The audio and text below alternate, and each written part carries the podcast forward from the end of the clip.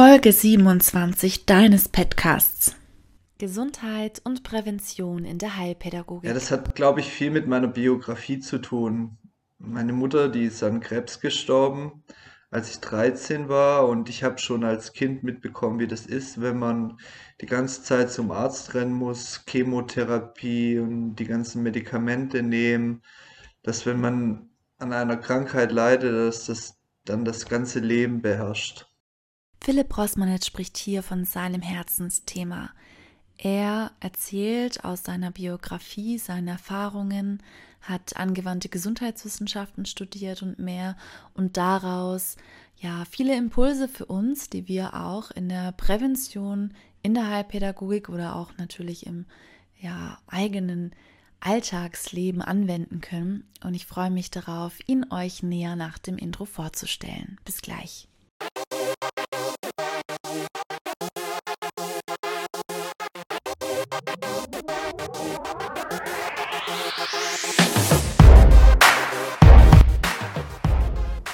Der Podcast erscheint einmal im Monat zum 15.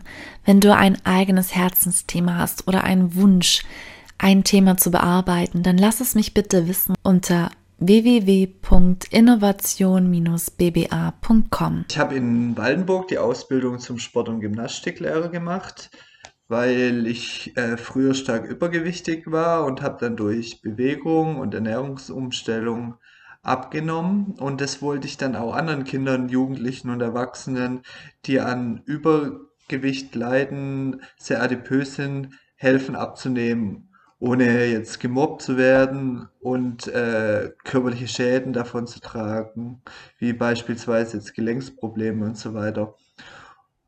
Und im Rahmen von der, meiner Ausbildung in Waldenburg habe ich dann auch im Weißenhof äh, mit Menschen mit psychischen äh, Erkrankungen zusammengearbeitet, Menschen mit Depressionen zum Beispiel und habe einfach gemerkt, was für einen Einfluss Bewegung und äh, Lebensstiländerungen auf den Menschen hat, ganzheitlich. Der Mensch hat ja nur eine gewisse Anzahl von Jahren, die er leben kann, lebt. Ich finde halt einfach, dass man so viele Jahre wie möglich mit möglichst wenig Schmerzen das machen kann in der Zeit, was einem wirklich wichtig ist, ob es jetzt die Hobbys sind, die Familie oder was auch immer einem persönlich am wichtigsten ist, aber dass man damit sein Leben verbringt und nicht nur damit, dass man die Krankheit bewältigen muss. Pädagogen arbeiten ja ganz viel mit Familien, in denen die Umstände nicht immer so einfach sind. Es kann sein, dass Elternteile erkrankt sind und deswegen Kinder Schwierigkeiten haben oder dass die Kinder selbst erkrankt sind. Ob es ADHS, ist und die rennen von einem Arzt zum nächsten oder körperliche Behinderungen oder man gar nicht weiß, wie sich das Kind noch entwickeln wird, zum Beispiel auch Ängste, ob das Kind je sprechen wird oder das machen kann, was andere Kinder machen können. Das Thema Gesundheit und das, was du gerade beschrieben hast, das beschäftigt irgendwie alle. Wie kann ich möglichst stressfrei hier durchkommen oder wie kann ich möglichst viel Lebensqualität da trotzdem für mich rausholen? Da ist Empathie sicher ganz wichtig in dem Beruf, dass man sich in andere Menschen hineinversetzen kann. Ja, absolut. Was würdest du jemanden, der oder die Heilpädagogin wird, mit auf den Weg geben? So eine Art kleine Lebensweisheit. Ja, Menschen einfach zu respektieren, gleichberechtigt zu sein, jetzt nicht von oben herabschauen, das Kind ernst zu nehmen. Hm, also dem Kind verstehen zu begegnen. Ja, das hat ja irgendeinen Background, einen Grund, warum es sich so verhält. Man muss sich dann auch die Zeit lassen, das zu erörtern. Das benötigt extremes Fingerspitzengefühl. Nicht zu schnell reagieren. Man muss vielleicht die Situation erst beobachten, das Kind beobachten, aus verschiedenen Quellen, wie von zum Beispiel Kollegen äh, Meinungen einholen und von den Eltern Meinungen einholen und erst dann urteilen. Genau. Ich sage auch oft, die Superpower der Heilpädagoginnen ist die Empathie und dass man sich auch mal raushalten kann. In der Arbeit von Sporttherapeuten ist es ebenso wichtig, sich einfach mal rauszunehmen und äh, die Situation zu beobachten. Suchtpatienten fällt es manchmal schwer, Regeln einzuhalten. Beim Volleyball zum Beispiel muss man seine Position halten. Wenn man am Netz ist, dann bleibt man am Netz stehen und rennt nicht hinterher, wenn der Ball nach hinten an die Grundlinie fliegt. Und viele, die Schwierigkeiten mit Regeln einhalten haben, die rennen dann einfach nach hinten und wollen den Ball haben. Das kann dann zum Konflikt führen mit den anderen Mitspielern. Als Trainer muss man sich dann zurücknehmen, die Situation beobachten und erst dann zum Schluss besprechen, was äh, aufgefallen ist und was man das nächste Mal besser machen könnte. Das muss man dann kommunizieren und besprechen. Ja. Die Verantwortung auch abgeben eine Parallele zur Heilpädagogik. Ein weiteres Steckenpferd von Philipp sind im Zuge des Studiums der angewandten Gesundheitswissenschaften die technischen und digitalen Technologien, Innovationen und Möglichkeiten im Gesundheitswesen zu unterstützen.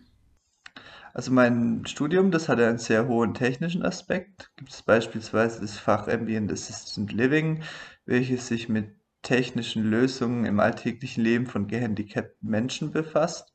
So hatte die Hochschule auch ein Labor, das sogenannte Future Care Lab, welches ausgestattet war wie jetzt eine normale Wohnung mit Küche, Bad, Schlafzimmer etc. Aber halt alles hochtechnologisiert. Beispielsweise sind dann äh, Lichter äh, über Sensoren angegangen als Sturzprophylaxe. In der Küche konnte man alles von der Höhe an den ans individuell anpassen. Bestimmte Geräte äh, schalten sich von alleine ab, sodass es nicht zum Brand kommen kann. Ähm, ein weiterer Punkt ist die Telemedizin, welche ähm, die Ferndiagnostik ermöglicht. Ein weiterer Punkt, der in der Zukunft mit Hilfe von der Technik abgedeckt wird. Da muss jetzt beispielsweise der Patient, der im ländlichen Raum bei einer schle schlechten Versorgung lebt, äh, nicht zum Arzt kommen, sondern äh, kann ganz gemütlich von zu Hause aus mit dem Arzt kommunizieren. Äh, weitere technische Lösungen sind zum Beispiel auch die sogenannten Sensormatten, äh, die bei Menschen mit Demenz bei Weglauftendenzen schützen.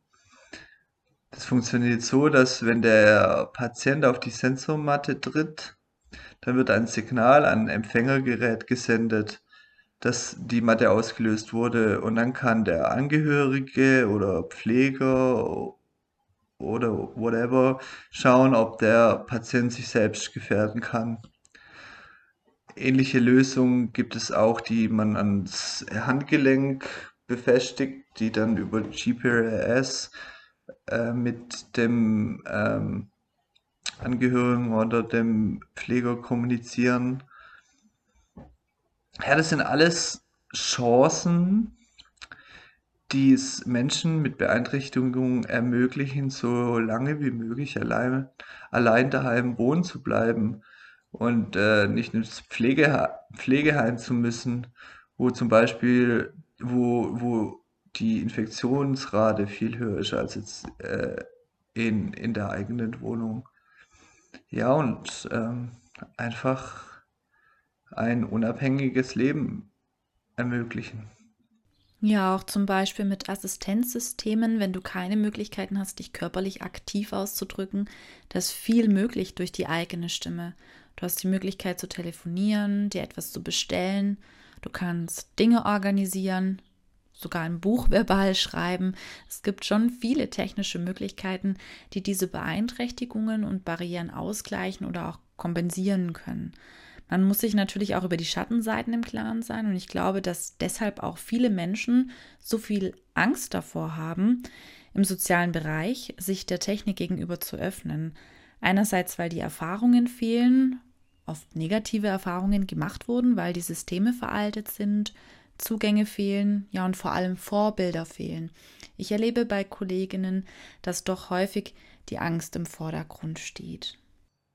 Ja, die technische Akzeptanz, ich glaube, das ist auch der Grund.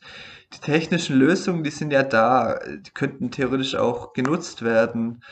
Aber da die Akzeptanz weniger vorhanden ist, werden viele Lösungen noch nicht so genutzt, wie sie genutzt werden könnten. Viele Menschen sorgen sich um ihre Privatsphäre und um ihren Datenschutz.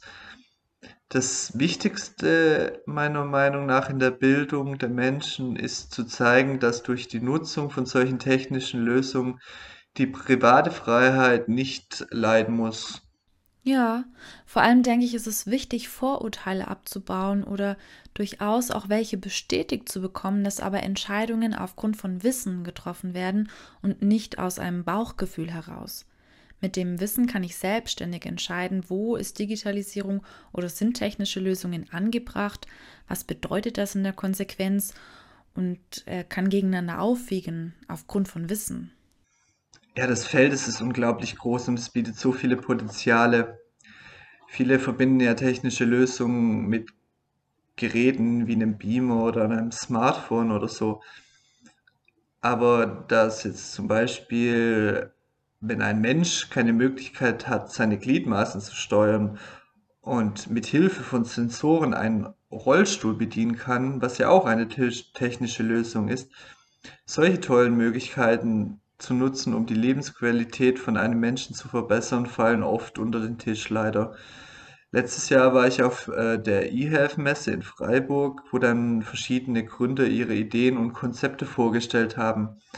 Da gab es zum Beispiel ein Unternehmen, an das ich mich erinnere, das eine App entwickelt hat, um äh, Pflegepersonal zu vermi vermitteln, wie beispielsweise Airbnb.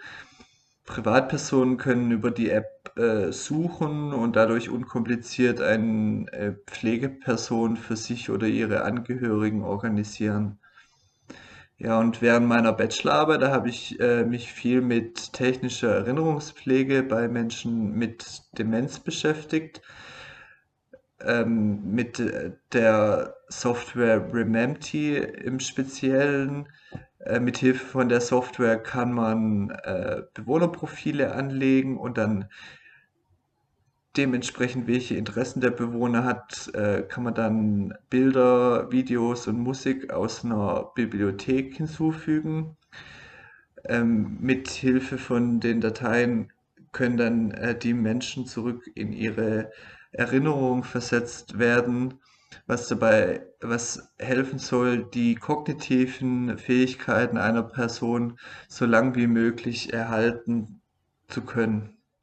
Was würdest denn du sagen, an welchen Punkten in unserem Gesundheitssystem, also was feierst du und wo sagst du, da haben wir in Deutschland noch Entwicklungsbedarf? Haben, die jedem Menschen eine Grundversorgung verspricht. Natürlich gibt es eine gewisse Ungleichheit, aber die Basis stimmt meiner Meinung nach. Es wird kein Mensch, der an einer Erkrankung leidet, auf der Straße liegen gelassen. Also jetzt einfach mal so salopp gesagt. Was besser sein könnte in Deutschland, es leiden viele Menschen an Gesellschaftskrankheiten, Gesellschaftsproblemen, Depressionen, was oft totgeschwiegen wird, die ganzen Erkrankungen, die durch falsche Ernährung und mangelnde Bewegung entstehen, beispielsweise Adipositas und Diabetes.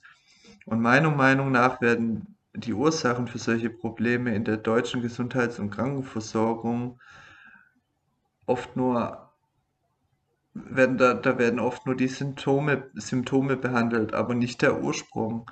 Wenn ein Mensch Bluthochdruck hat, dann kriegt er eine Bluthochdrucktablette aber das hilft ihm an sich auch nicht weiter. Man müsste einen komplett neuen Lebensstil für diese Person konzipieren und ihm nicht nur einfach Medikamente geben.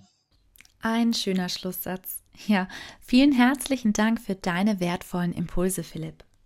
Wenn du Fragen hast zu den Themen Ernährung, Gesundheit, Bewegung oder auch technische Innovation im Gesundheitswesen, dann biete ich eine Online-Beratung an. Wenn du die Beratung gerne in Anspruch nehmen möchtest, dann melde dich doch einfach unter der E-Mail-Adresse p.rossmanit.gmx.net. Ich würde mich freuen. Bis dann, ciao. Besten Dank. Ja, ich hoffe, auch du konntest als Hörerin und Hörer etwas aus dieser Folge für dich mitnehmen, bist vielleicht angeregt, über das ein oder andere weiter nachzudenken, vielleicht auch das mit in dein Arbeitsfeld zu nehmen.